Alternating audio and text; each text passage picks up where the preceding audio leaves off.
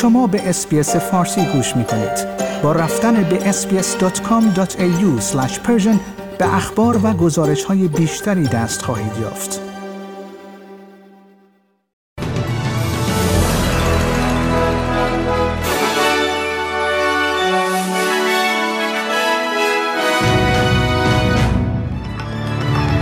با نزدیک شدن به روزهای پایانی مبارزات انتخاباتی فدرال جنجال در مورد آلنتاج وزیر آموزش پرورش استرالیا که از کار برکنار شده است. ادامه دارد. مقامات گزارش اولیه مربوط به سقوط یک هلیکوپتر در نزدیکی ماونت دیسپوینتمنت در ماه مارچ را منتشر کردند. پارلمان ایالت کوینزلند به پیشنهاد حزب کاتر استرالیا پارتی علیه زنان تراجنسیتی که در لیگ های ورزشی زنانه بازی می‌کنند. رأی منفی داد و چند خبر دیگر.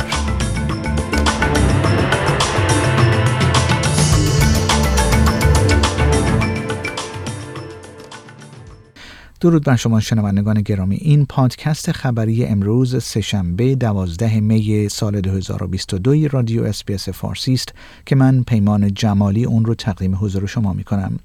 در روزهای پایانی مبارزات انتخاباتی فدرال جنجال در مورد الن تاج وزیر آموزش و پرورش استرالیا که از کار برکنار شده است ادامه دارد.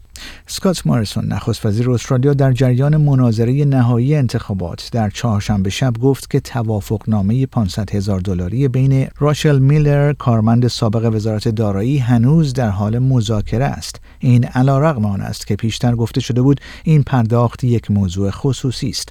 رسانه های نیوز لیمیتد اکنون گزارش دادند که نام آقای النتاج بارها در مکاتبات حقوقی مربوط به این تصفیه حساب حقوقی به ویژه در نامه 22 صفحه‌ای به سراحت ذکر شده است این مکاتبات در واقع اظهارات نخست وزیر مبنی بر عدم آگاهی او از جزئیات این پرداخت و اصرار آقای موریسون مبنی بر اینکه در صورت دخالت یک وزیر کابینه به او اطلاع داده می‌شد را به چالش می‌کشد. مقامات گزارش اولیه مربوط به سقوط یک هلیکوپتر در نزدیکی ماونت دیسپوینتمنت در نقاط روستایی ایالت ویکتوریا در ماه مارچ را منتشر کردند. این حادثه منجر به کشته شدن خلبان و چهار مسافر شد. اداره ایمنی حمل و نقل استرالیا می‌گوید تحقیقات در مورد سقوط این هلیکوپتر ادامه دارد و هنوز هیچ نتیجه گیری نهایی صورت نگرفته است. اما انگس میچل رئیس کمیسیون اداره ایمنی حمل و نقل استرالیا میگوید که تجزیه و تحلیل داده های اولیه تصویری را از آنچه اتفاق افتاده است ترسیم می کند. The two helicopters were flying under visual flight rules, that is, flying using visual references rather than instruments. As they approached Mount Disappointment, the pilot of the first helicopter, some three kilometres ahead of the second, reported entering increasing cloud cover and broadcast to the other pilot their intention to turn around. Prior to the accident, flight track data showed the second helicopter conducting a left descending turn.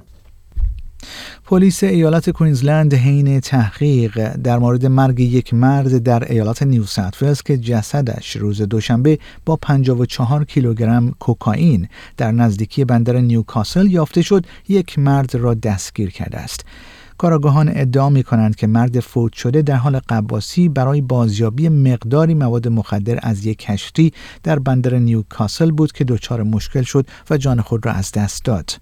کاراگاهان گروه جرایم سازمان یافته می‌گویند اکنون مردی را در شمال ایالت کوینزلند که گفته می شود قصد داشت سوار هواپیمای سنگاپور شود بازداشت کردند این مرد 62 ساله به واردات مقدار زیادی مواد مخدر متهم شده است مقامات هشدار می دهند که احتمال وقوع های ناگهانی در ایالت کوینزلند همچنان وجود دارد. بارانهای غیرفصلی در روزهای گذشته این ایالت را در نوردیده است. بیش از پنج نفر در حال حاضر پس از گرفتار شدن خودروهایشان در سیلاب در جنوب شرقی این ایالت نجات یافتند. چهارده مدرسه نیز اکنون تعطیل شدند. خدمات آمبولانس کوینزلند می‌گوید چندین نفر از وسایل نقلیه خود در کابولچر در شمال بریزبن نجات داده شدند. یک زن پنجاه ساله نیز پس از گرفتار شدن خودرویش در منطقه اینبیل واقع در جنوب غربی گیمپی نجات یافت.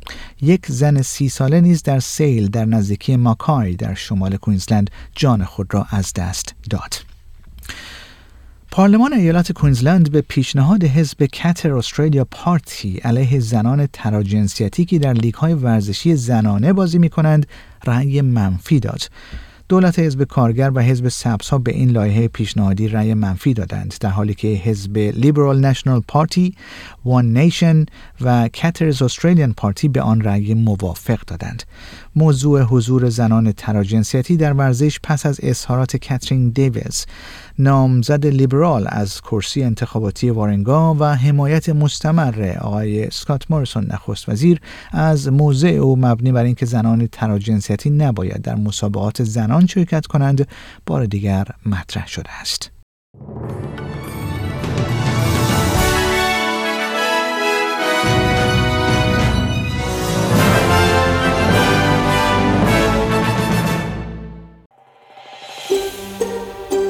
آیا می خواهید به مطالب بیشتری مانند این گزارش گوش کنید؟